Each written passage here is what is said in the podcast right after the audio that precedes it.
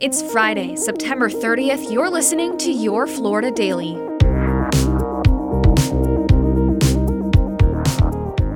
I'm Katrina Scales.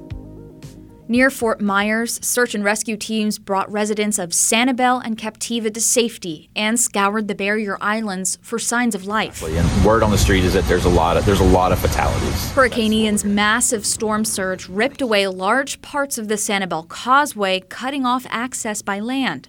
After Ian made landfall as a Category 4 hurricane Wednesday with sustained winds of 150 miles per hour, part of the roof went off. The rest of the roof went off. It tore apart a Fort Myers trailer park. But I literally watched my house disappear with everything in it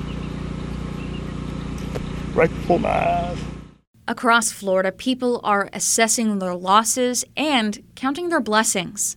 Oh, very grateful. I mean, it's devastating over there. That changes their life for many years. It's hard to recover from. Central Florida saw over a foot of rainfall in some spots. Um, the waters have never gone up to the driveways like it did this time. We're going to do our best to build Florida back as quickly as possible, but we're not going to be leaving. President Biden has already declared an emergency in South Carolina, where Ian, now a hurricane again, is expected to make landfall today. Read more about the impact of Hurricane Ian on clickorlando.com. Meteorologist Candace Campos is tracking a big change in the weather in Florida now that Ian is gone. We are going to be seeing much drier and more comfortable weather.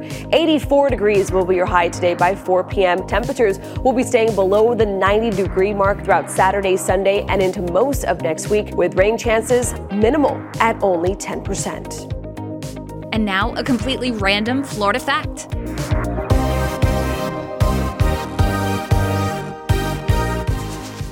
Florida is one of nine U.S. states with a panhandle, though there's no official geographical definition of a panhandle. Florida's consists of 10 counties, with the Apalachicola River acting as an eastern boundary. Your Florida Daily is produced by News 6 WKMG in Orlando. I'm Katrina Scales. Make sure to subscribe for new episodes wherever you like to listen.